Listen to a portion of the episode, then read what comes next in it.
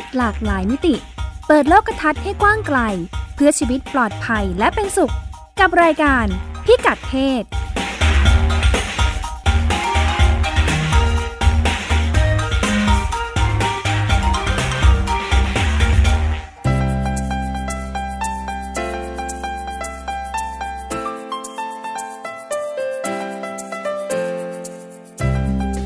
เพศวันนี้ติดตามเรื่องเพศหลากหลายมิติกับเราได้ที่นี่ ช่วงเช็คอิน ประจำเดือนเรื่องแสลงใจของผู้ชายข้ามเพศ และกลายเป็นอุปสรรคใหญ่ในการดูแลสุขภาพของกลุ่ม trans man เรื่องเพศไม่พลาด รับสัปดาห์วาเลนไทน์ด้วยแคมเปญชิ้นใหม่ หนุนวัยรุ่นเข้าถึงถุงยางอนามัยของสสส แต่ยืนยันไม่ใช่การสนับสนุนการมีเซ็กส์ในวัยเรียน เรื่องเพศ เรื่องลูก เด็กยุคใหม่มีแฟนตั้งแต่ก่อนเป็นวัยรุ่น พ่อแม่รับมืออย่างไรดี ไปฟังมุมมองและคำแนะนำดีๆ จากหมอโอ แพทย์หญิงจิราพรอรุณากูล กุมารแพทย์เวชศาสตร์วัยรุ่น คณะแพทยศาสตร์ โรงพยาบาลรามาธิบดี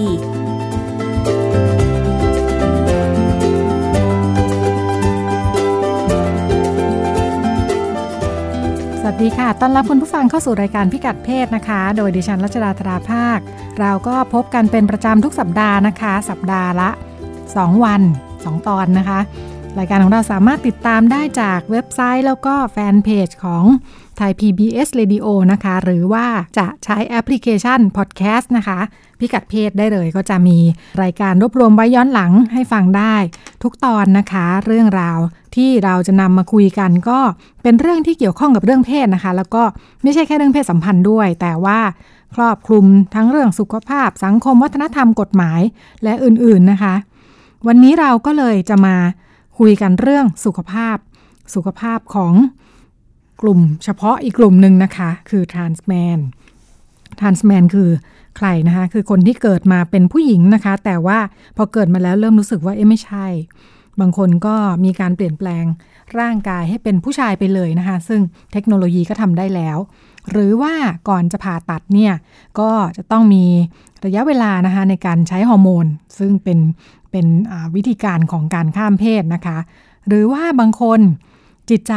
เป็นผู้ชายนะคะ แสดงออกเป็นผู้ชาย แต่ว่าก็ไม่ได้ต้องการเปลี่ยนแปลงร่างกาย ก็มีเหมือนกันนะคะ เรื่องก็มีอยู่ว่าการเกิดมามีร่างกายเป็นผู้หญิงเนี่ยนะคะ พอ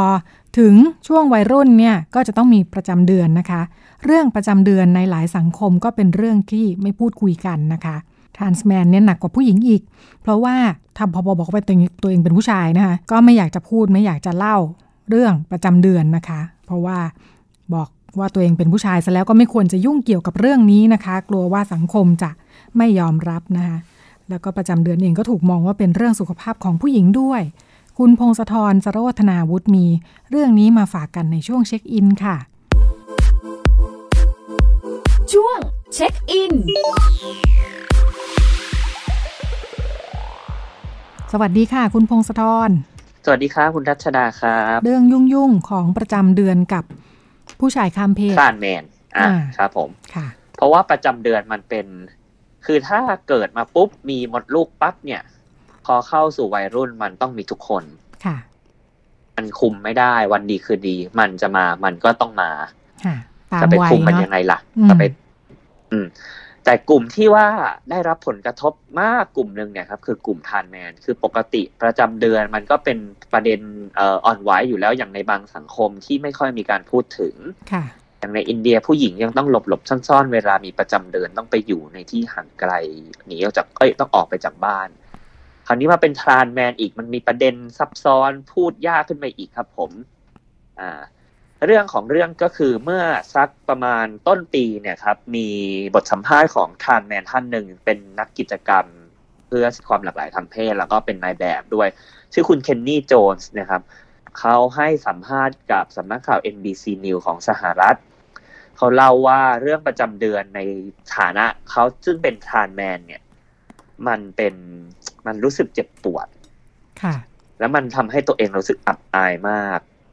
เขาอะไร คือเขาบอกว่าการมีประจำเดือนเนี่ย มันเป็นเหมือนสัญลักษณ์ของความเป็นผู้หญิง อืม อืม ตอนนี้เขาไม่ใช่แล้วซึ่งทรานเขาเป็ซึ่นงผู้เขาชายบอกว่าเขาไม่ใช่ค่ะนะเขารู้สึกตั้งแต่ยังเด็กแล้วว่าเขาไม่ใช่ผู้หญิง ค่ะ ครับ เออเขาไม่ตอนนั้นเขาอังเขาเขาบอกเขายังไม่รู้ด้วยซ้ำว่าเลือดที่ไหลออกมาเนี่ยคืออะไร เพราะว่าค่ะไม่เคยมีใครสอนมาก่อนเลย อืมค่ะอะเพราะทุกคนทรีตเขาเป็นเด็กผู้ชายเลี้ยงดูก็โตมาเหมือนเด็กผู้ชาย แล้วก็เขาเนี่ยตัวคุณเคนนี่เนี่ย บอกว่าไม่กล้าเดินเข้าไปซื้อผ้าอนามัยด้วยค่ะ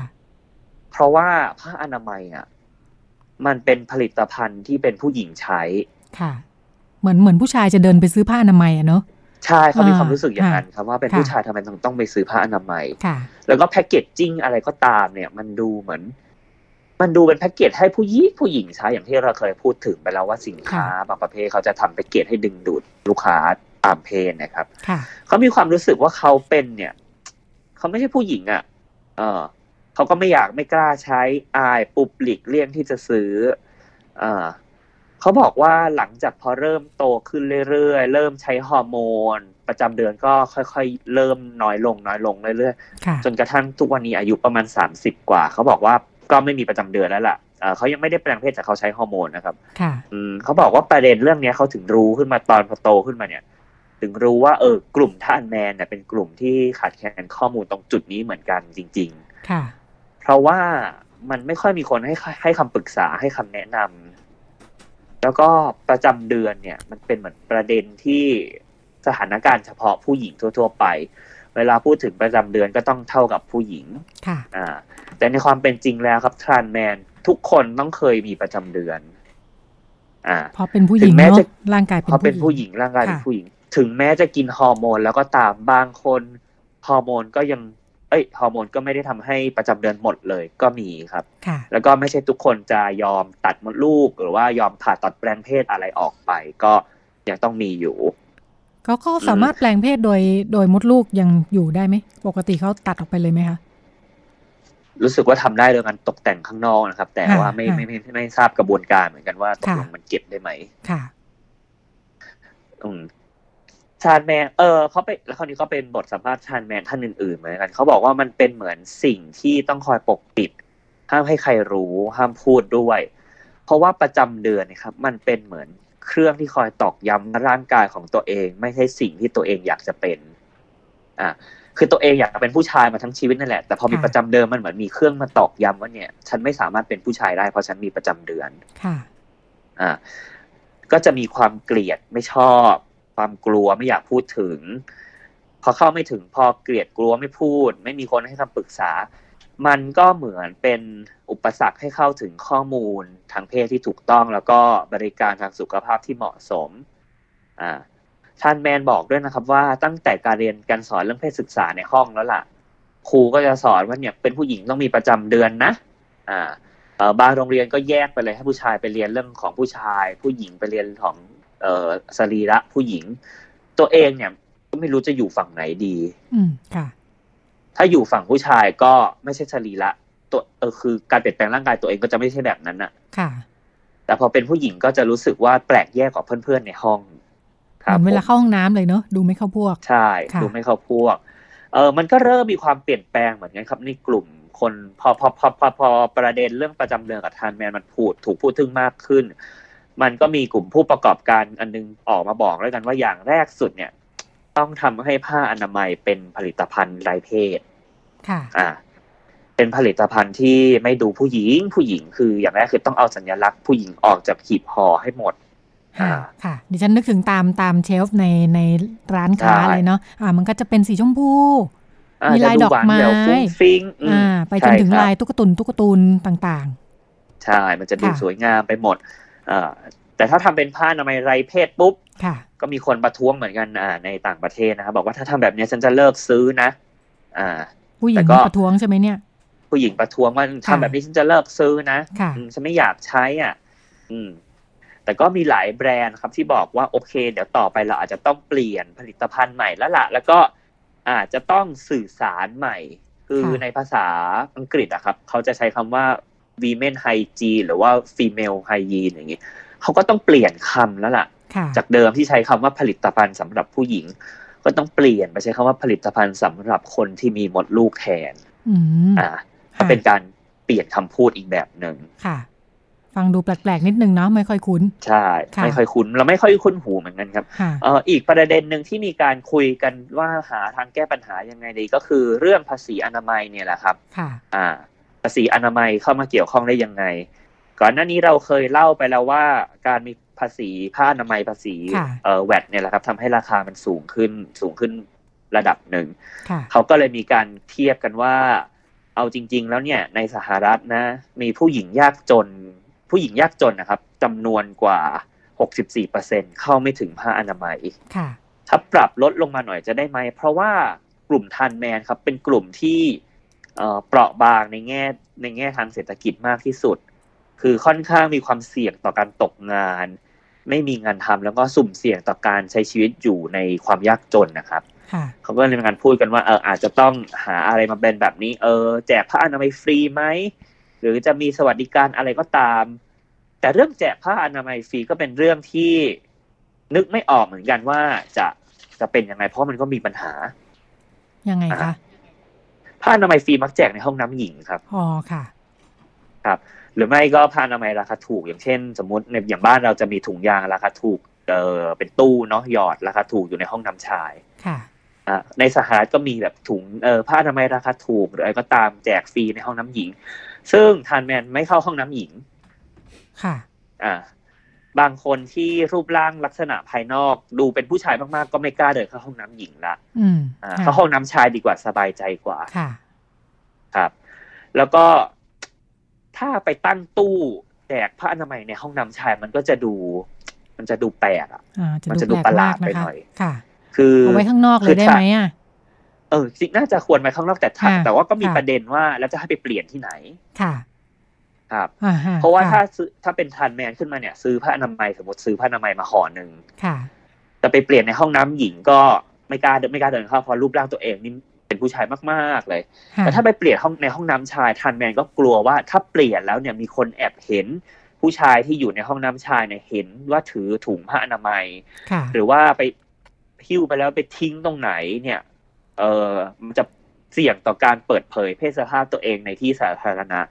ซึ่งมันมันก็ไม่ได้ผิดหรอกครับ แต่เขากลัวว่ามันอาจจะสุ่มเสี่ยงต่อการโดนพูดจาส่อเสียด หรือว่าผูกกระทำความรุนแรงทางวาจา หรือว่าอาจจะซ้ำร้ายอาจจะลาไปถึงทางร่างกายได้อย่างเช่นเขาบอกว่าในห้องน้ำสถานก็ไม่ใช่ทุกห้องน้ำที่ห้องน้ำเอ่อจะมีแบบถังขยะให้ทิ้ง ค่ะ อ่า บางทีต้องหิ้วออกมาทิ้งตรงอ่างล้างมือแถวบริเวณนั้น ซึ่งมันทำให้คนที่ล้างมืออยู่ หรือผู้ชายคนอื่น ๆ ที่กำลังทำกิจกรรมอยู่เนี่ยเขาสังเกตเห็นแล้วเขาเดี๋ยวเขาอาจจะมีคำถามว่าเนี่ยคุณถืออะไรมาทิ้งอะไรทำไมห่อมันคล้าย ๆ ของที่ผู้หญิงใช้หรืออะไรก็ตาม ซึ่งมันก็ไม่ควรจะต้องเปิดเผยมากขนาดนั้นก็ได้ อืม อันนี้จริงจะเป็นปัญหาของห้องน้ำด้วยเนาะที่เรามักจะพูดถึงกันอยู่เสมอว่าห้องน้ำที่แบ่งแยกเพศหญิงชายเนี่ย เป็นหนึ่งในสมรภูมิของปัญหา เรื่องความหลากหลายทางเพศใช่ครับ รวมถึงประเด็นเรื่องผู้หญิงข้ามเพศก็ยังมีประเด็นปัญหา ซึ่งในสหรัฐก็พูดกันมาหาศาลเลยว่าห้องน้ำควรจะเป็นยังไง ค่ะ พอเจอผ้าอนามัยเข้าไปปัญหาก็ซับซ้อนขึ้นไปอีก ใช่ครับผมอพอขาดแคลนข้อมูลปุ๊บเนี่ย มันก็มีปัญหาเรื่องอเข้าไม่ถึงข้อมูลทางสุขภาพที่ถูกต้องด้วยเหมือนกัน ค่ะ ไปหาหมอปุ๊บจะไปตรวจสมมติประจำเดือนของทันแมนคนนี้มาผิดปกติ หรือว่าจะไปตรวจมะเร็งปากมดลูกประจำปีก็ตาม เขาบอกว่าทันแมนหนึ่งในสามต้องเคยเจอสถานการณ์ที่ผู้ให้บริการทางเพศเอ้ยผู้ให้บริการทางการแพทย์นะครับพูดจาเหยียดหยามใส่หรือดูถูกใส่ บางคนถูกปฏิเสธตั้งแต่เข้าเลยว่าไม่ให้บริการเขาคิดว่าเป็นผู้ชายอ๋อค่ะเขาบอกว่าเออหมอกับพยาบาลหรือว่าผู้ให้บริการทางการแพทย์เองก็ไม่ได้มีแนวคิดเรื่องความหลากหลายทางเพศมากหรอก อืม สุดท้ายปุ๊บพอมีปัญหาประจำเดือนมาผิดปกติ หรือว่าปวดท้องผิดปกติเนี่ยก็เลิกไปหาหมอเลย คือไม่ไม่สนใจเลยเหมือนกันก็แบบช่างมันครับผมเออเออมันมีประเด็นหนึ่งในกลุ่ม อันนี้น่าสนใจมากครับเป็นประเด็นใหม่เหมือนกันแล้วก็เป็นเรื่องใหม่ที่เขาพยายามเปลี่ยนพยายามเปลี่ยนคำพูดกันอยู่ เป็นกลุ่ม period positive ครับ กลุ่มเคลื่อนไหวในการเรื่องประจำเดือนเชิงบวก คือพยายามให้ประจำเดือนเป็นเรื่องที่สื่อสารแล้วก็เรื่องปกติ เขาบอกว่าควรจะต้องเปลี่ยนข้อความในทั้งผลิตภัณฑ์ผ้าอนามัยใหม่ แล้วก็ผลิตภัณฑ์ที่สื่อสารเกี่ยวกับการรณรงค์เรื่องนี้ใหม่ คือต้องเปลี่ยนเป็นคำว่า ไม่ใช่ผู้หญิงทุกคนจะมีเมนได้ และไม่ใช่คนที่มีเมนทุกคนต้องเป็นผู้หญิงอะยังไงนะคะ ก็คือไม่ใช่ว่า เออไม่จำเป็นเขาเรียกว่าอืมพูดไงดี ไม่ใช่ผู้หญิงทุกคนจะมีเมนก็คือค่ะผู้หญิงทุกคนไม่จำเป็นต้องมีเมนค่ะแล้วก็ คนที่มีเมนทุกคนอะ ไม่จำเป็นต้องเป็นผู้หญิง ซึ่งอาจจะเป็น trans man อย่างที่ว่าเนี่ยนะอาจจะเป็น trans man ก็ได้ค่ะ คนที่มีแล้วก็ผู้หญิงทุกคน ไม่จำเป็นต้องมีเมนก็อาจจะเป็นเอ่อ transgender woman หรือว่าอาจจะเป็นอ๋อค่ะเอ่อคนค่ะที่ไม่มีค่ะประจำเดือนมาอยู่แล้วก็ได้ ก็ค่ะหรือว่าคน intersex ก็ตามก็อาจจะไม่มีประจำเดือน อืมค่ะอ่าคราวนี้เขาก็มองว่าเนี่ย หรือว่าต่อไปแล้วมันจะต้องเริ่มเปลี่ยนคำอย่างเช่น เพื่อให้ครอบคลุมในการพูดถึงอย่างเช่น คำว่าผู้หญิงอย่างเงี้ยอาจจะต้องเปลี่ยนเป็นคำว่าประชาชนหรือบุคคล หรือว่าเป็นคำที่ใช้แทนคำว่าอย่างเช่นคนที่มีเมนค่ะภาษาอังกฤษใช้คำว่า menstruator อ่า หรือว่าคำว่าสุขภาพผู้หญิงเนี่ย อาจจะต้องเปลี่ยนแล้วหรือเปล่า เป็นคำว่าสุขภาพทางเพศ และอนามัยเจริญพันธุ์แนนเพื่อให้ครอบคลุมคนทุกกลุ่ม หรืออย่างคำว่าเออเริ่มแต่งเนื้อสาวเริ่มโตเป็นสาวเนี่ยก็ต้องเปลี่ยนเป็นอย่างเช่นเออร่างกายเริ่มเปลี่ยนแปลงเข้าสู่วัยรุ่นแทนใช้คำว่า puberty แทนนะครับ คำว่าผลิตภัณฑ์สำหรับผู้หญิงก็ต้องเปลี่ยนเป็นใช้คำเฉพาะไปเลยอย่างเช่นผลิตภัณฑ์เกี่ยวกับประจำเดือน เพื่อให้เป็นการสื่อสารที่ตรงจุดแล้วก็ครอบคลุมคนทุกกลุ่ม ทุกเพศมากขึ้นประมาณนี้ครับค่ะเป็นเรื่องราวที่เริ่มต้นจากเรียกว่าอะไรร่างกาย แล้วก็เชิงกายภาพเนาะไปพันกับเรื่องสุขภาพและการดูแลสุขภาพ ไปจนถึงเรื่องทางสังคมที่เราจะสื่อสารจัดการกันยังไง ในสังคมที่เพศไม่ได้มีแค่สองเพศอีกต่อไป ก็เป็นช่วงที่นำมาฝากกันจากคุณพงศธรสโรธนาวุฒินะคะ ในช่วงเช็คอินขอบคุณค่ะ คุณพงศธร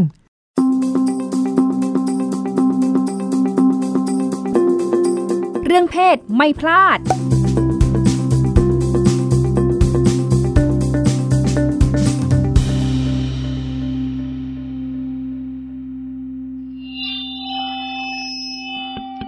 ผู้ปกครองทางนี้มีความคิดเห็นยังไงเกี่ยวกับเรื่องการพกถุงยางอนามัย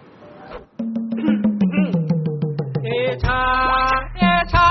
ชาชาชาชาหน่อยแน่เอิงเอิงเอ้ยละชะเอิงเอ้ยแต่ก่อนนะก็เคยคิด ก็เคยคิดนะว่าพกทำไม แต่เดี๋ยวนี้ยุคสมัยมันเปลี่ยนทำไมพกที่น่าห่วงใยเอิงเอ้ยชาเอิงเอ้ยเอิงเอ้ยชาเอิงเอ้ยเออความเห็นของคุณก็มีเหตุผลนะครับ ก็เพศสัมพันธ์มันเกิดกันได้ เกิดกันได้ไม่ว่ากับใครใครก็ถ้าหากเกิดขึ้นตอนไหน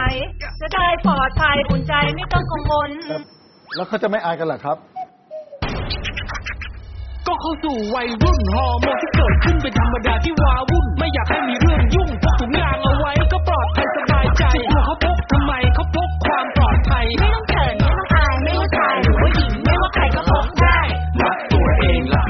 ตัวเองดูแลตัวเองพบมันเองแบบนี้นี่แหละดีจะไ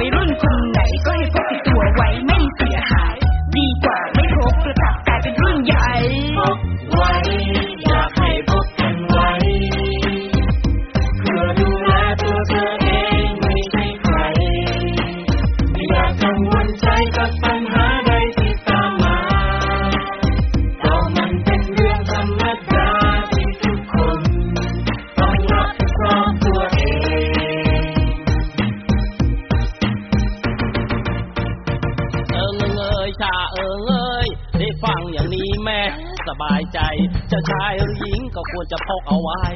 เพศสัมพันธ์กับวัยรุ่น เรื่องวุ่นวุ่นมันเกิดขึ้นได้ แค่เราพกถุงเอาไว้ ก็เหมือนพกความปลอดภัยเพราะเราได้ดูแลตัวเองอีชา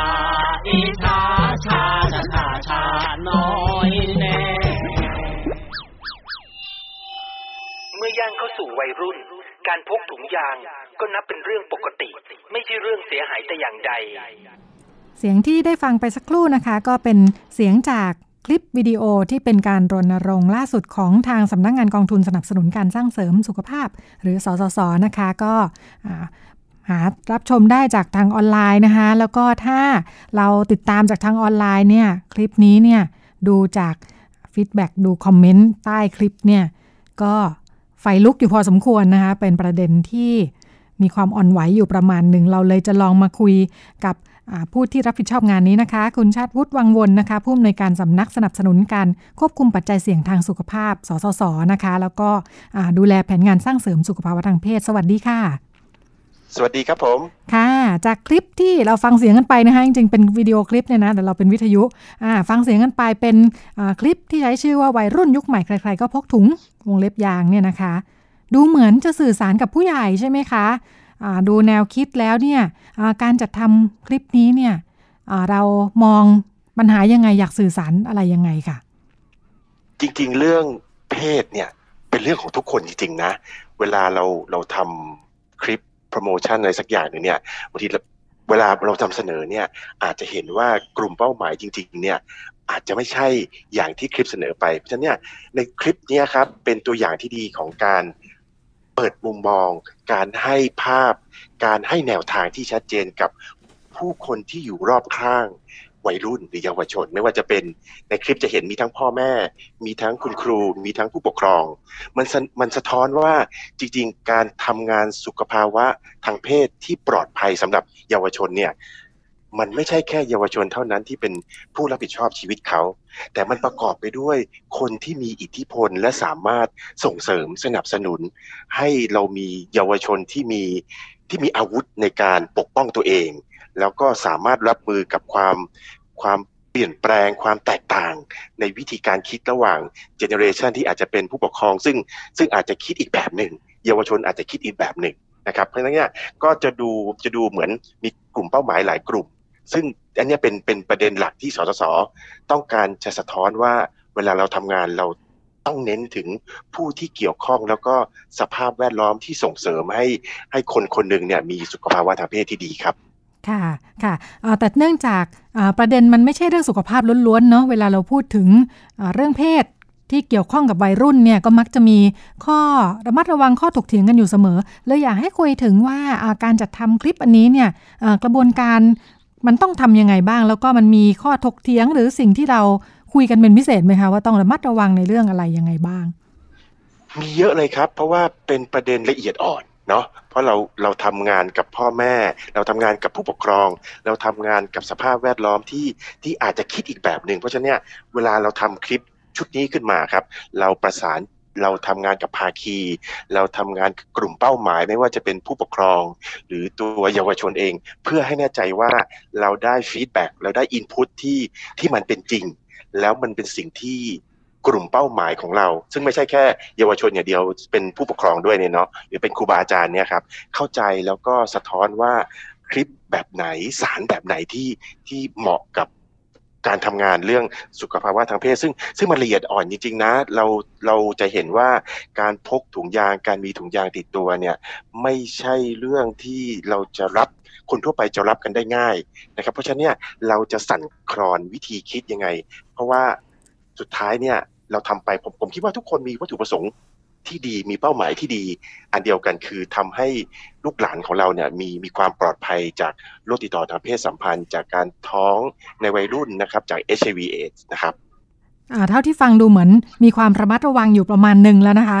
อย่างไรก็ดีถ้าเราดูจากความเห็นใต้คลิปเนี่ยก็จะ ค่อนข้างชัดเจนเหมือนกันว่า ก็ยังมีเสียงสะท้อนที่กลับมาในลักษณะที่ทำไมส่งเสริมให้เด็กมีเซ็กแทนที่จะสอนให้รักนวลสงวนตัว แล้วก็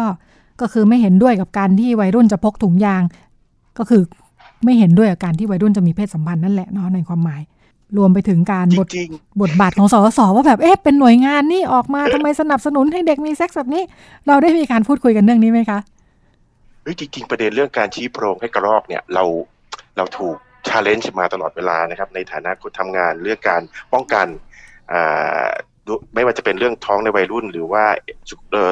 โรคติดต่อในเพศสัมพันธ์หรือ HIV เอจริงๆเนี่ยครับผมคิดว่าที่ทางของสสสเนี่ยเราไม่ได้มองเรื่องการเรื่องการเรื่องการสนับสนุนให้คนมีเพศสัมพันธ์ ผมคิดว่าประเด็นหลักเนี่ยที่สำคัญคือเราสนับสนุนมาตลอดว่าถ้าสามารถ delay เพศสัมพันธ์ครั้งแรกเนี่ยให้ยาวออกไปได้นะนั่นเป็นสิ่งที่ควรทำนะข้อหนึ่งข้อสองถ้าถ้ามันจะต้องเกิดจริง ๆ ถ้าเพศสัมพันธ์มันจะต้องเกิดจริง ๆ เนี่ยทำยังไงเราถึงจะติดอาวุธให้ให้ผู้ที่เกี่ยวข้องไม่ว่าจะเป็นเยาวชน หรือหรือลูกๆหลานๆหรือหรือน้องๆเราเนี่ยครับเขามีความสามารถในการป้องกันตัวเองจากจากโรคต่างๆทำยังไงให้เขาให้เขามี mindset เรื่องความปลอดภัย เรื่องการดูแลสิทธิของตัวเอง เรื่องการเรื่องการรับผิดชอบต่อตัวเองและคนที่มีเพศสัมพันธ์ด้วย ผมคิดว่านั่นคือนั่นคือเป้าหมายนะครับ แต่เข้าใจสิ่งที่คุณนุ่นพูดว่าเฮ้ยจริงๆแล้วเนี่ยมันมันถูกฟีดแบ็กว่าทำไมสสสไม่สนับสนุนให้คนรักนวลสงวนตัว คือถ้ามองกันตามสภาพความเป็นจริง ผมคิดว่า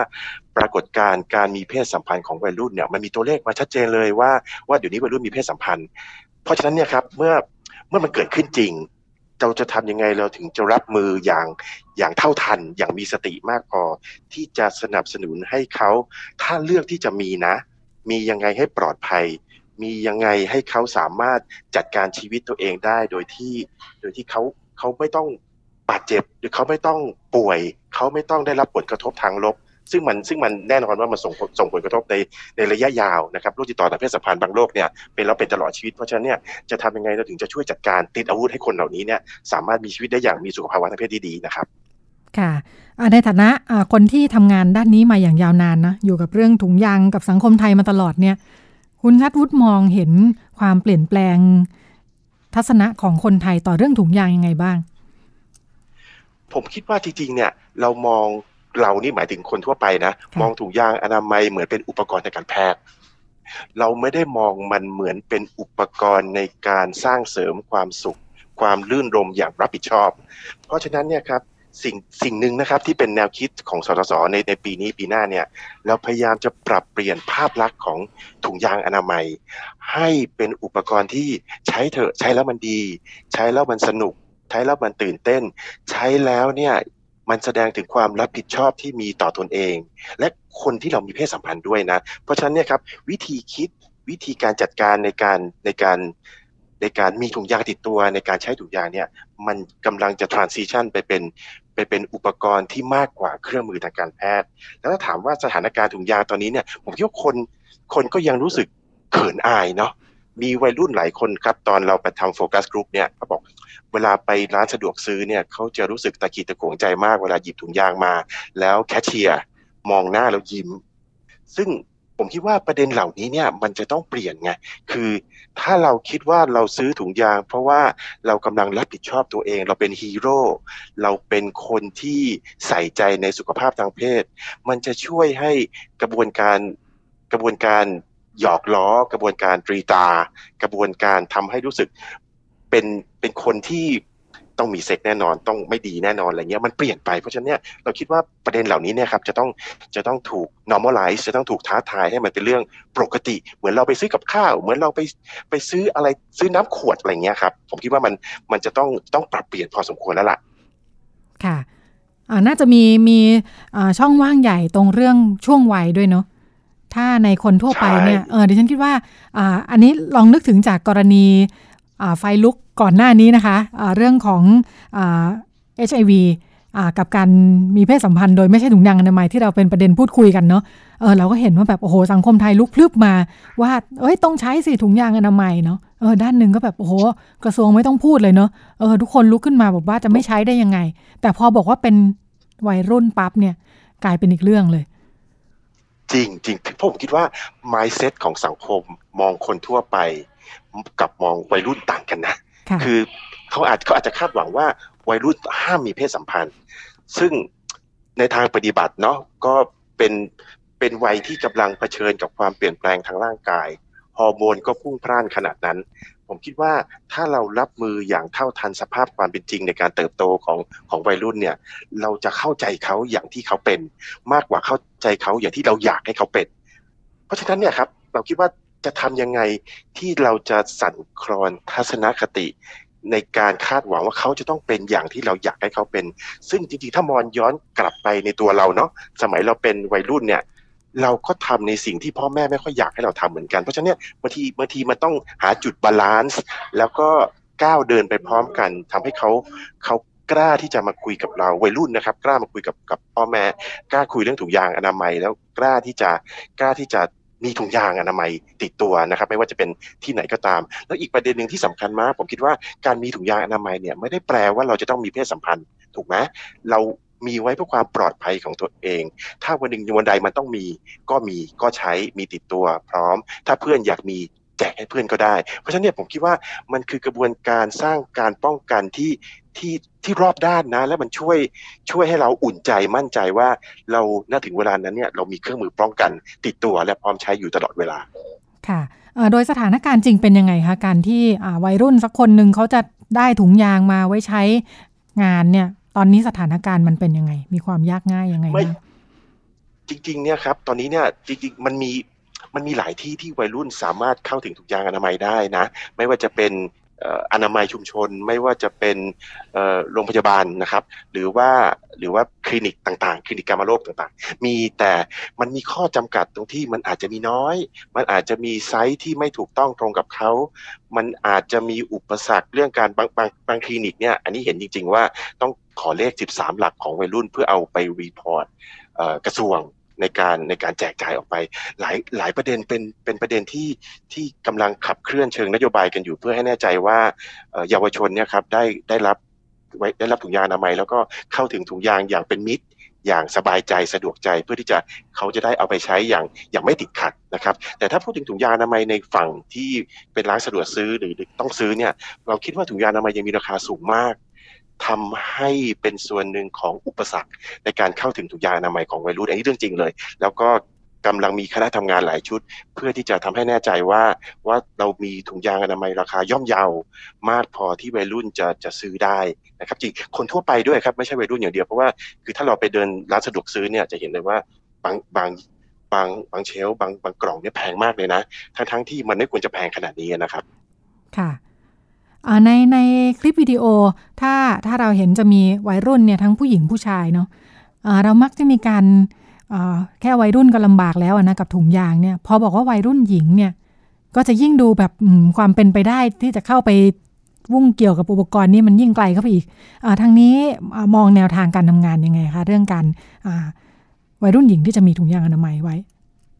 จริงๆในวิดีโอคลิปอะครับมันจะเห็นภาพ character ผู้หญิงหลายคนเลยน้องๆเยาวชนน้องๆวัยรุ่นหลายคนเลยค่ะที่พูดถึงการมีถุงยางหยิบถุงยางขึ้นมา และผมคิดว่าอันเนี้ยมันเป็นต้นแบบ มันทำให้เขาเห็นเห็นเห็นภาพภาพจริง ภาพเสมือนเลยว่าเฮ้ยเพื่อนผู้หญิงคนนั้นเขาถือถุงยางได้ทำไมฉันจะถือถุงยางไม่ได้ด้วยสถานภาพมันไม่ต่างกันเพราะฉะนั้นเนี่ยเราพยายามทำเป็นเหมือนกับตัวโมเดลออกมาให้เห็นว่า หยิบได้ใช้ได้เพราะจริงๆเนี่ยตอนเราทำโฟกัสกลุ่มเนี่ยมีวัยรุ่นหลายคนไม่กล้าแม้กระทั่งหยิบถุงยางด้วยซ้ำเพราะฉะนั้นเนี่ยผมคิดว่ามันท้าทายกระบวนการคิดและการกดทับเรื่องเพศนะคือถุงยางอนามัยเนี่ยต้องเป็นหน้าที่ผู้ชายถูกไหมผู้หญิงเนี่ยจะต้องจะต้องรักนวลสงวนตัว จะต้องจะต้องขี้อาย จะต้องไม่กล้าพูดอะไร ไม่กล้าต่อรองด้วยซ้ำเหล่านี้ครับมันคือกรอบคิดเรื่องเพศที่ที่กั้นไม่ให้ผู้หญิงหรือเยาวชนหญิง หลายคนมากไม่ไม่กล้าต่อรอง เราถึงมีประเด็นเรื่องท้องในวัยรุ่นมหาศาลมาก เพราะว่าเพราะว่าการกดทับผู้หญิงไม่ให้มีปากมีเสียง ไม่ให้พูดว่าฉันไม่ต้องการ หรือมีความสามารถในการต่อรองให้เป็น เพราะฉะนั้นเนี่ยครับถ้าเราถ้าเราคลี่ประเด็นเรื่องการกดทับต่างๆ เราฉายภาพผู้หญิงที่ถือถุงยางได้ เราคุยเราคุยให้ชัดเจนว่าเรื่องเพศเป็นเรื่องที่พูดได้ในครอบครัวกับกับเยาวชนกับผู้ปกครอง มันจะ มันจะทำให้กระบวนการไว้ใจเชื่อใจแล้วเสริมสร้างพลังของคนของเยาวชนเหล่านี้ครับให้เขาสามารถหยิบถุงยางขึ้นมา และภูมิใจในการมีถุงยางติดตัวเนี่ยผมคิดว่ามันมันเริ่มกระบวนการนี้เป็นระยะระยะเพื่อให้แน่ใจว่าเราสามารถก้าวไปในทิศทางที่วัยรุ่นสามารถหยิบถุงยางเข้ามาใช้เองได้ เราต้องบอกผู้ปกครองเขาว่ายังไงคะว่าลูกสาวเขาควรจะมีถุงยางอนามัยไว้ติดตัวเนี่ย จริงๆเนี่ยครับต้องเริ่มจากผู้ปกครองนะถ้าถามถ้าถามผมนะผมคิดว่าผู้ปกครองเนี่ยเป็นองค์ประกอบสำคัญในการในการสนับสนุนสุขภาพทางเพศที่ปลอดภัยสำหรับวัยรุ่น คือบางครั้งเนี่ยเวลาเราทำงานกับกับผู้ปกครองเนี่ยเราจะเราจะโยนข้อมูลที่เป็นแฟกต์ออกมาไม่ว่าจะเป็นอัตราการติดเชื้อโรคติดต่อทางเพศสัมพันธ์ซึ่งมันมันพุ่งกระฉูดมากตอนนี้นะ ให้เขาเห็น เราแสดงให้เขาเห็นถึงตัวเลขการตั้งครรภ์ในวัยรุ่น เราให้เขาเห็นแฟกต์ต่างๆ แล้วเราพูดชัดเจนเลยว่า การ ไม่ได้อยู่กับลูก 24 ชั่วโมงเนี่ย มันการันตีไม่ได้เลยว่าน้องๆเหล่านี้เขาไปทำอะไรมาบ้าง เพราะฉะนั้นเนี่ยทำยังไงให้เขาอยู่อย่างปลอดภัยทำยังไงที่เราจะห่วงใยใส่ใจแล้วก็ช่วยให้เขาเป็นเป็นเป็นลูกที่เป็นลูกที่มีอนาคตที่สดใสนะครับ อยู่ด้วยกันในนานคิดว่าการการปรับหรือการสั่นคลอนทัศนคติเชิงบวกเรื่องเพศเนี่ย เป็นการบ้านสำคัญของสังคมเลยนะ ที่จะทำให้วัยรุ่นกล้าแล้วก็ มั่นใจเชื่อใจในการพูดคุยกับผู้ปกครอง ไม่ว่าจะเป็นไม่ไม่ไม่แค่เป็นพ่อแม่อย่างเดียวครับ คนที่เขาเคารพในในในในครอบครัวเนี่ยมันช่วยเขาได้จริง ๆ ค่ะนึกถึงย้อนไปถึงประเด็นหนึ่งค่ะที่ที่มีการพูดคุยกันออย่างที่ในช่วงช่วงที่ผ่านมานะคะ เรื่องการอของกลุ่มที่ไม่อยากใช้ถุงยางอนามัยนะแล้วก็ถึงขั้นแทบจะต้องมีการคุยกันเนาะว่าแล้วจะทำยังไงดีออยาก เรามีข้อมูลไหมคะว่าอย่างที่ที่คุณชัดวุฒิบอกเนาะว่าเออเราเนี่ยมองว่าอ่ามันเป็นเหมือนอุปกรณ์ทางการแพทย์อะมันไม่ได้เป็นสุนทรียะในการมีเพศสัมพันธ์เลยเลยนะเวลาใช้ถุงยางอนามัย ในบ้านเมืองอื่นสถานการณ์เขาเป็นยังไง เรื่องการเออสุนทรียะกับถุงยางอนามัยเนี่ยมันเป็นนิสัยที่สร้างได้ไหมหรือว่ามันเป็นอะไรยังไง ถ้ามองในประเทศอื่นๆอย่างสหรัฐอเมริกาหรืออังกฤษเนี่ยครับเด็กๆจะถูกทำให้คุ้นชินกับถุงยางอนามัยตั้งแต่เด็กเลยนะ แล้วเขาจะถูกถูกสอน ถูกแนะนำถูกทำ health promotion ในกิจกรรมต่างๆ ให้คุ้นเคยว่าเพศสัมพันธ์เป็นเรื่องปกติ ถุงยางอนามัยและ option อื่น ๆ ที่ป้องกันโรคติดต่อทางเพศสัมพันธ์เนี่ยเขาสามารถเลือกเมนูที่เหมาะสมกันได้ การเคารพสิทธิทางเพศซึ่งกันและกัน เหล่านี้ครับเป็นเป็นโมดูลที่ถูก ถูกอินทิเกรตเข้าไปในชีวิตวัยรุ่นหรือตั้งแต่เด็กเลย เหล่านี้มันทำให้คนรู้สึกว่าเขาต้องรับผิดชอบ เพราะฉะนั้นเนี่ยเวลาเราคุยเรื่องเรื่องถุงยางอนามัยเมื่อเมื่อตอนเมื่อตอนช่วงวัยที่มันช้าไปสักนิดหนึ่งเนี่ยทำให้วัยรุ่นและเยาวชนหลายคนเนี่ย รู้สึกว่าเขาเขามันมีช่องว่างครับ มันมีแกลบเพราะว่าเขาไม่เคยถูกทำถูกแนะนำให้รู้จักอุปกรณ์ป้องกันต่าง ๆ เหล่านี้ ถ้าถามผมคิดว่าถ้าเราเอาโมเดล ของต่างประเทศเข้ามาทำให้เด็กคุ้นชินกับเพศวิถีศึกษารอบด้านตั้งแต่ต้น ไม่ว่าจะเป็นสัมพันธภาพ การเคารพสิทธิของคนอื่น ความหลากหลายทางเพศ อุปกรณ์ป้องกันโรคติดต่อทางเพศสัมพันธ์ หรือเมื่อท้องแล้วทำตัวอย่างไร หรือเมื่อติดเชื้อต่างๆ แล้วจะจัดการชีวิตยังไง เหล่านี้ครับผมคิดว่าถ้าเราเริ่มต้นเนี่ยมันจะช่วยให้ให้วัยรุ่นสามารถเติบโตได้อย่าง ได้อย่างมีมีมีคุณภาพและมีความปลอดภัยในตัวเอง แต่ความท้าทายของประเทศเราอีกอย่างหนึ่งก็คือบางทีเราก็เน้นกับโอเน็ตเนาะซะเยอะเราก็ลืมไปว่าวิชาชีวิต ทักษะชีวิตต่างๆ เนี่ย มันช่วยให้เขาสามารถมีชีวิตดำรงชีวิตได้อย่างปลอดภัยบางทีเราไม่ได้ใช้ทุกวิชาในโอเน็ต คุณนุ่นว่าว่าว่าอย่างนั้นไหมคือผมคิดอย่างนี้จริงๆนะ ผมคิดว่าเราไม่ได้ใช้ทุกวิชาในโอเน็ตในการในการดำรงชีวิต แต่เราใช้วิชาชีวิตต่างๆ เช่น ทักษะชีวิต เพศศึกษา การการการการอยู่อย่างอยู่อย่างมีคุณภาพและมีความสุข เหล่านี้ครับมันมันมันสำคัญไม่แพ้การสอบ entrance เข้ามหาวิทยาลัยเลย เพราะฉะนั้นเนี่ยทำยังไงเราถึงจะจะ challenge สังคม ระบบการศึกษาให้ให้มีวิธีคิดเรื่องการ ส่งเสริมคุณภาพชีวิตของคนที่มากกว่าการสอบเข้ามหาวิทยาลัยเท่านั้น ค่ะกลับไปที่คลิปรณรงค์ชิ้นที่ที่เราตั้งต้นคุยกันมานะคะ หลังจากคลิปนี้แล้วเนี่ยงานสื่อสารสังคมจะของทางสสที่เกี่ยวข้องกับประเด็นนี้จะมีเป็นซีรีส์ต่อเนื่องหลังจากนี้ด้วยไหมคะ ในปีนี้ครับเดือนกุมภาเนี่ยเราเราได้ลอนช์คลิปเพลงแหล่เนาะที่เป็นที่เป็นธีมเรื่องการพกถุงยางนะครับ ก็เข้าใจว่าคลิปตัวนี้เนี่ยหรือ กระบวนการเหล่านี้เนี่ยจะมีเกิดขึ้นประมาณสักสองเดือน หลังจากนั้นเราจะมีแคมเปญใหญ่มาก อันนี้เป็นแคมเปญแบบบิ๊กแคมเปญเลยครับ ที่จะออกทุกสื่อ ตั้งแต่ช่วงเดือนสิงหาคมเป็นต้นไป จะเป็นแคมเปญเรื่องการสื่อสารในครอบครัว คือการการสร้างความเชื่อใจ การสร้างความไว้ใจ การสร้างทักษะของพ่อแม่ การสร้างวิธีการของลูกที่จะสื่อสารกับกับผู้ปกครองนะครับ ก็จะเป็นแคมเปญอีกหนึ่งชิ้นที่น่าจะใช้ ระยะเวลาในการนำเสนอเนี่ยประมาณ 4-5 เดือน ที่สสสเนี่ยไม่ได้ทำคลิป หรือไม่ได้ทำแคมเปญที่เกี่ยวข้องกับสุขภาพทางเพศทุกปี ปีนี้เนี่ยเป็นปีสำคัญมาก เพราะว่าจากทีมทำงานจากคณะที่ที่เป็นที่เป็นที่เป็นกำกับทิศเนี่ยครับเราเห็นถึงการติดเชื้อไม่ว่าจะเป็นโรคติดต่อเพศสัมพันธ์ซึ่งซึ่งสูงมากสูงอย่างน่าตกใจ สูงอย่างที่เรานิ่งนอนใจไม่ได้ละเพราะฉะนั้นเนี่ยก็จะเป็นปีที่สสสให้ความสำคัญมากๆ กับกับสุขภาวะทางเพศ เป็นเป็นพิเศษนะครับจริงๆทุกปีเราเราให้ความสำคัญแหละ แต่ปีนี้เป็นปีที่เราลอนช์แคมเปญอย่างหนักหน่วง เพื่อให้แน่ใจว่าเราสามารถปรับจูนสังคม เพิ่มวิธีคิดเรื่องความปลอดภัยด้านด้านสุขภาวะทางเพศให้เข้มข้นมากขึ้นนะครับ ค่ะ ขอบคุณคุณชาติวุฒิวังวนนะคะ ผู้อำนวยการสำนักสนับสนุนการปัดควบคุมปัจจัยเสี่ยงทางสุขภาพนะคะสำนักงานกองทุนสนับสนุนการสร้างเสริมสุขภาพหรือสสส ที่มาพูดคุย กับเราในวันนี้นะคะถึง คลิปรณรงค์ล่าสุดนะคะ รวมทั้งทิศทางการทำงานที่สะท้อนถึงสถานการณ์ปัญหานะคะว่าปัญหาอยู่ตรงไหนแล้ว แล้วก็เราเราเนี่ยหมายถึงทั้งหน่วยงานที่เกี่ยวข้องเอง แล้วก็ทุกคนนะคะจะช่วยกันดูแลรับมือในเรื่องนี้ได้ยังไง โดยเฉพาะเป็นเรื่องของอวัยรุ่นนะคะซึ่งก็จะเป็นคนที่เอ่อเติบโตไปในอนาคตเนี่ยนะคะทำไงเขาจะผ่านช่วงนี้ไปได้อย่างปลอดภัย ก็เป็นเรื่องราวที่นำมาฝากกัน เดี๋ยวเราไปกันต่อในช่วงถัดไปค่ะ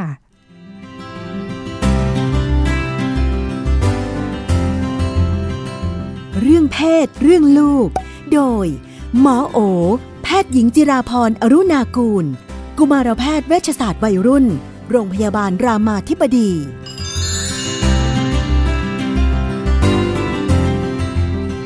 พอทำงานที่เกี่ยวข้องกับเรื่องเพศของวัยรุ่นนะคะ ก็ทำให้พบว่าจริง ๆ แล้วครอบครัวของไทยนะคะมีความแตกต่างมาก ครอบครัวที่มีความพร้อม ความไม่พร้อมวิธีการของ พ่อแม่ผู้ปกครองในการดูแลเด็กๆ ในครอบครัวนะคะ ชีวิตวัยรุ่นก็เลยพลอยมีความหลากหลายตามไปด้วยนะคะ ก็เราจะลองมาคุยกับคุณหมอโอว่า ในสถานการณ์ต่างๆ ที่เกิดขึ้นอ่าดิฉันจะลองเอามาชวนพูดคุยนะคะว่ามันเกิดขึ้นแล้วเนี่ยมันมีมุมมองมีวิธีการที่จะดูแลยังไงกันบ้างเท่าที่จะเอาไปปรับใช้กันให้เป็นประโยชน์ได้นะคะ จากที่ทำงานในพื้นที่โดยเฉพาะพื้นที่ต่างจังหวัด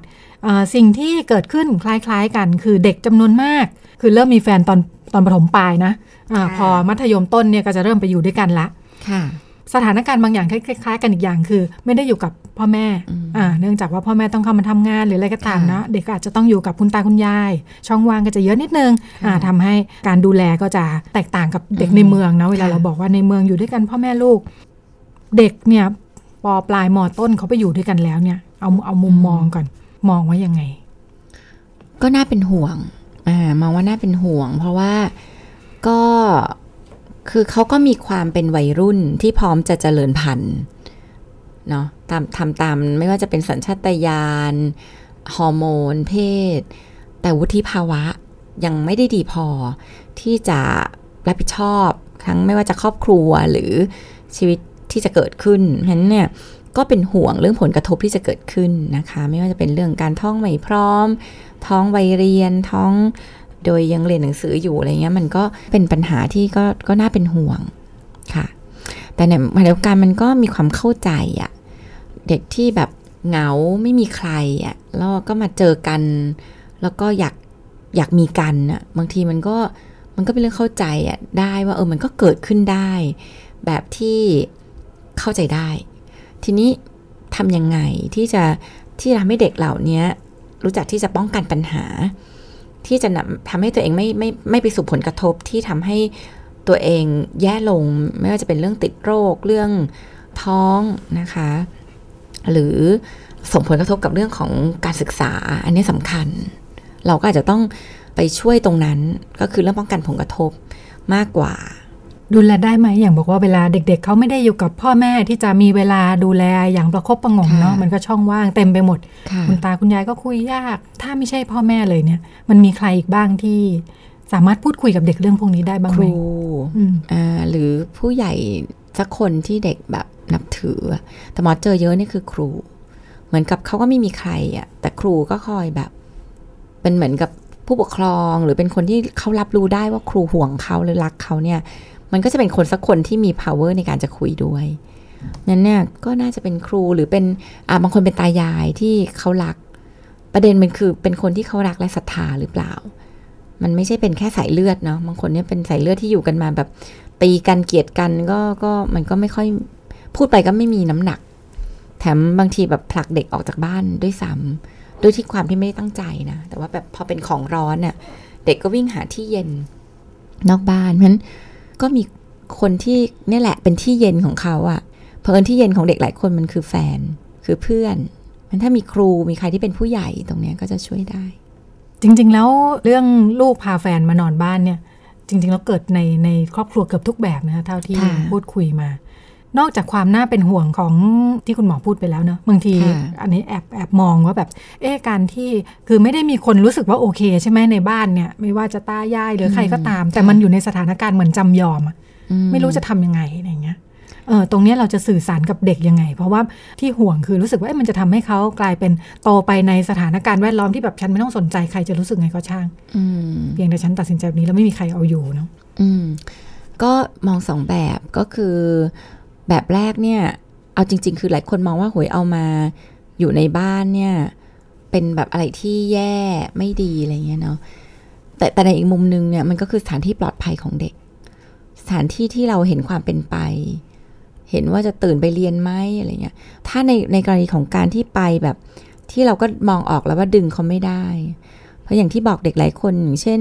เราก็เจอหลายครอบครัวที่แบบ ผู้หญิงบางคน เด็กผู้หญิงบางคน พ่อแม่ก็ไม่ได้สนใจไม่ได้เลี้ยง ก็มามาเหมือนกับหาแหล่งพักพิงอะ่ะคือถ้าเราแบบปฏิเสธหรือเราแบบไล่ออกไปเนี่ยมันก็มันก็จะกลายเป็นส่งลูกไปอยู่ในพื้นที่ที่ไม่ปลอดภัย ทีนี้เนี่ยสำคัญเนี่ยก็คือการเข้ามาอยู่ในบ้านเนี่ยมันไม่ได้แปลว่าจะต้องอยู่กันแบบสามีภรรยา อันนี้เราต้องคุยกับลูกว่า มันยังรับผิดชอบตัวเองไม่ได้ มันยังไม่ถึงวัย แต่ว่าถ้าผู้หญิงไม่มีที่ไป อ่าเราเราก็อาจจะ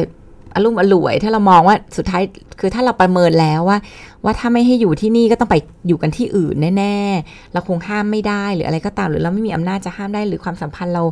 ไม่ดีพอจะห้ามได้เนี่ยหมอมองว่าบ้านก็อาจจะเป็นพื้นที่ปลอดภัยที่จะต้องคุยกับเด็กว่าป้องกันผลกระทบที่จะเกิดขึ้นในเชิงที่มันไม่ดีจะทำยังไง ก็คุยกับเขาฟังเขาวางแผนต่างๆนะคะ อีกมุมหนึ่งเนี่ยคือ พ่อแม่หลายคนก็มีสิทธินะ ที่ถ้าเราคิดว่า ซึ่งอันนี้มันมันขึ้นกับปัจจัยแล้วว่าเรากับลูกเนี่ยยังไง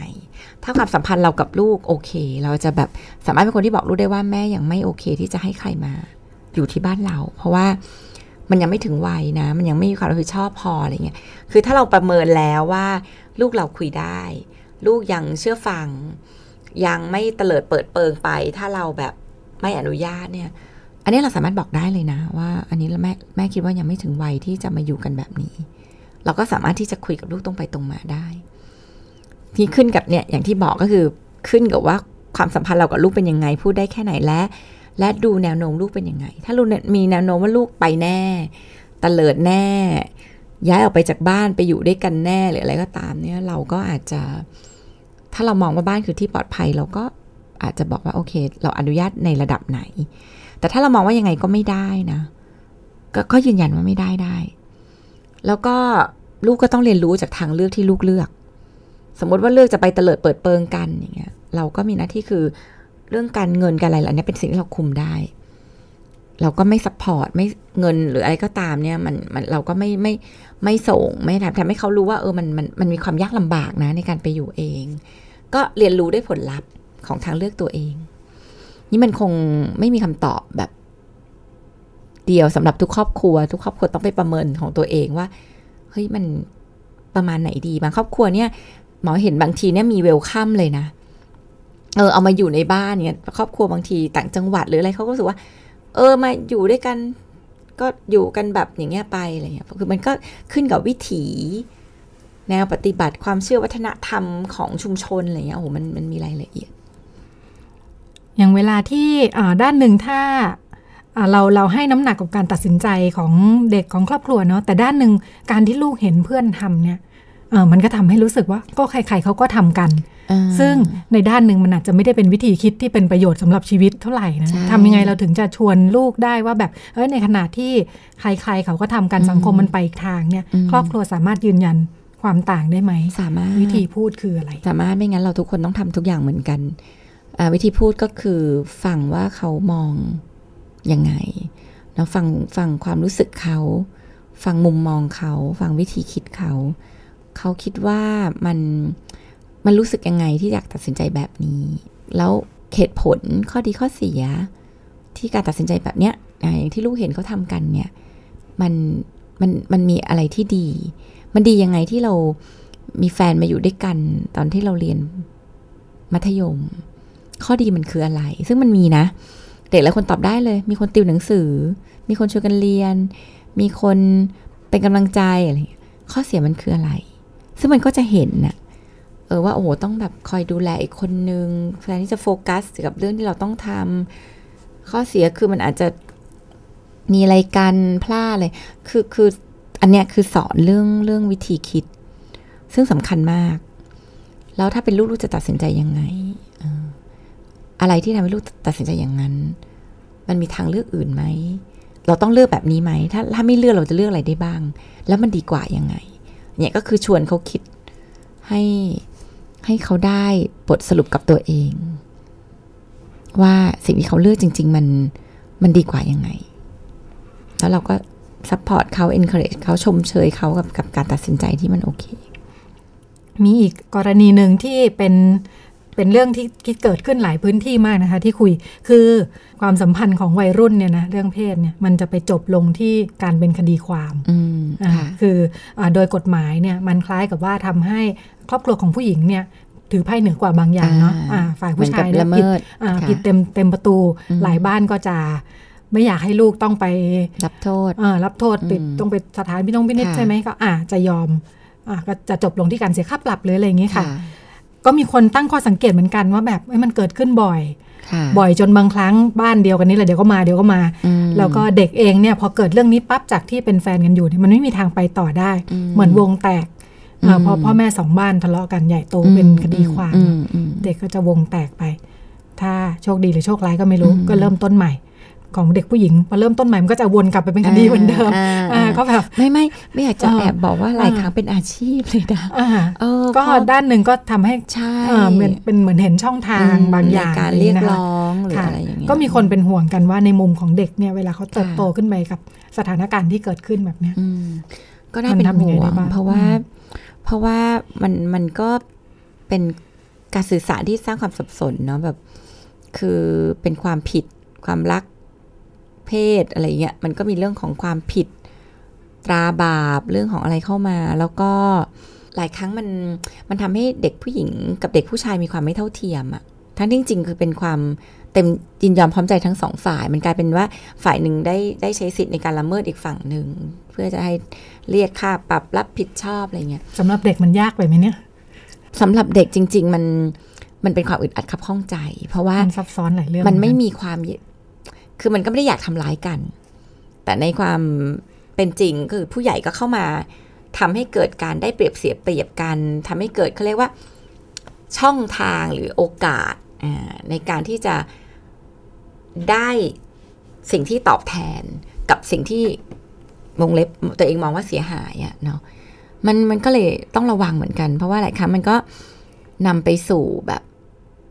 ช่องทางที่อาจจะทำให้ หลายบ้านเนี่ยมองว่า เออ ก็เป็นช่องทางหนึ่งในการในการในที่จะหาเงินเข้าบ้านหรือดีเหมือนกันที่แบบอ่าไม่ฟรีไปเราก็ตรงนี้แต่ว่าตัวเด็กเองเนี่ยเขาต้องรับกับความรู้สึกของการเจ็บความเจ็บปวดเนาะหนึ่งก็คือเขาก็ทำร้ายคนที่เขารัก เขาก็มีปัญหากับคนที่เขารู้สึกดีอะไรอย่างเงี้ยมันมันมันก็ต้องมันก็ต้องระวังฮะเดียวกันเนี่ยคืออย่าเชื่อว่ากฎหมายจะเข้ามา ใช้ควบคุมได้จริง คือคือเด็กจะมีอะไรกันเนี่ยเด็กไม่ได้กังวลเรื่องกฎหมายนะคือสิ่งที่ควรจะสอนเนี่ยมันคือสิ่งที่เป็นแฟกต์จริงๆว่าเอ้ยการมีอะไรกันมันต้องระวังอะไรและ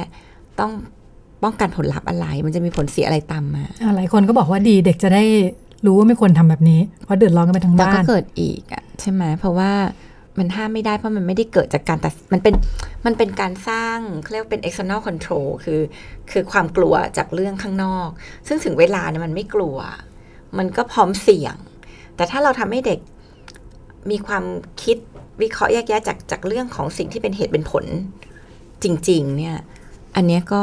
น่าจะดีกว่า อันนี้หมายถึงว่าไม่ได้แปลว่าทำไม่ได้นะคะ คืออถ้ากฎหมายหรืออะไรถ้าเข้ามาแล้วมันถ้าแน่ใจว่ามันช่วย ก็ก็มันอาจจะเป็นทางแต่ว่าอย่างต่างประเทศเนี่ยถ้าเด็กกับเด็กเนี่ยเขาไม่เขาไม่ดำเนินคดี เพราะเขาถือว่าเป็นแบบเป็นความไม่รู้อะมันคือเรื่องของความไม่รู้ไม่ใช่เรื่องของเรื่องของความแบบตั้งใจกระทำผิดงั้นเนี่ยก็ก็คงเป็นเรื่องที่ผู้ใหญ่ต้องมองแล้วล่ะว่า เอ๊ะเรา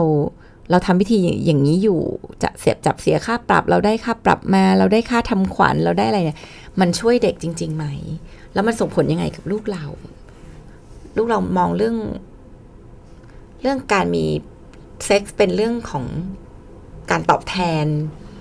ด้วยเงินด้วยทองอะไรไหมอะไรเงี้ยมันมันโอ้ยมันไม่รู้สอนอะไรเด็ก ก็อาจจะต้องระวัง ก็เป็นเรื่องราวที่รวบรวมมาชวนคุณหมอโอคุย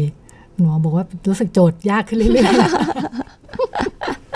มีปัญหาทุกแบบอย่างที่บอกครอบครัวของเราหลากหลาย มีความแตกต่างมาก ๆ ก็เลยมีหลายเรื่องที่มาลองชวนมองกันนะคะเพราะผู้ที่เกี่ยวข้องก็มีทั้งครอบครัวเอง แล้วก็จากที่คุยนี่ก็จากบุคลากรที่ทำงานกับเด็กบ้างอะไรบ้าง ก็เป็นมุมมองแล้วก็คำแนะนำจากคุณหมอโอจากเพจเลี้ยงลูกนอกบ้านแล้วก็คณะแพทยศาสตร์โรงพยาบาลรามาธิบดี วันนี้หมดเวลาแล้วค่ะลาคุณผู้ฟังไปก่อนค่ะค่ะแล้วก็สวัสดีพบกันค่ะใหม่สัปดาห์หน้าค่ะ ติดตามรับฟังรายการย้อนหลังได้ที่เว็บไซต์และแอปพลิเคชันไทย PBS Radio ไทย PBS ดิจิทัล Radio วิทยุข่าวสารสาระ เพื่อสาธารณะและสังคม